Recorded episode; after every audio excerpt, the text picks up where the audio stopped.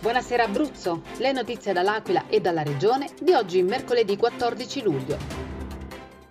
Campotosto, no dell'ente parco Gran Sasso al progetto dell'Enel per un grande impianto fotovoltaico galleggiante che avrebbe coperto oltre 3 ettari di lago. Ultima parola adesso alla regione Abruzzo, domani approderà sul tavolo della commissione via.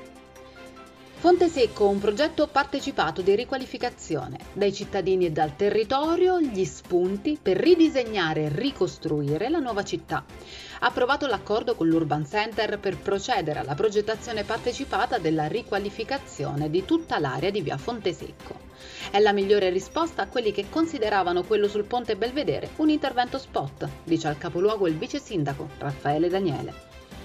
Covid-9 positivi sul volo da Malta sbarcato all'aeroporto d'Abruzzo, intero aereo in isolamento.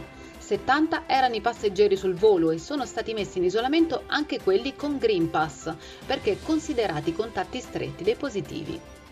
Burocrazia, buone notizie. I certificati anagrafici potranno essere ricevuti dai cittadini dell'Aquila che ne faranno richiesta anche via mail o posta elettronica certificata riduzione delle file agli sportelli e niente diritti di segreteria. E in questi giorni sono disponibili per la riscossione presso le agenzie BIPER presenti sul territorio le somme legate al rimborso dei libri per l'anno scolastico 2020-2021.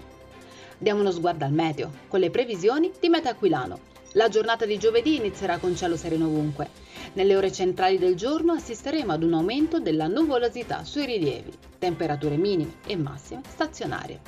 Per tutte le altre notizie e gli approfondimenti seguiteci sui nostri canali social Facebook, Instagram e ovviamente su www.ilcapoluogo.it. Buona serata da Eleonora Falci e dalla redazione del Capoluogo.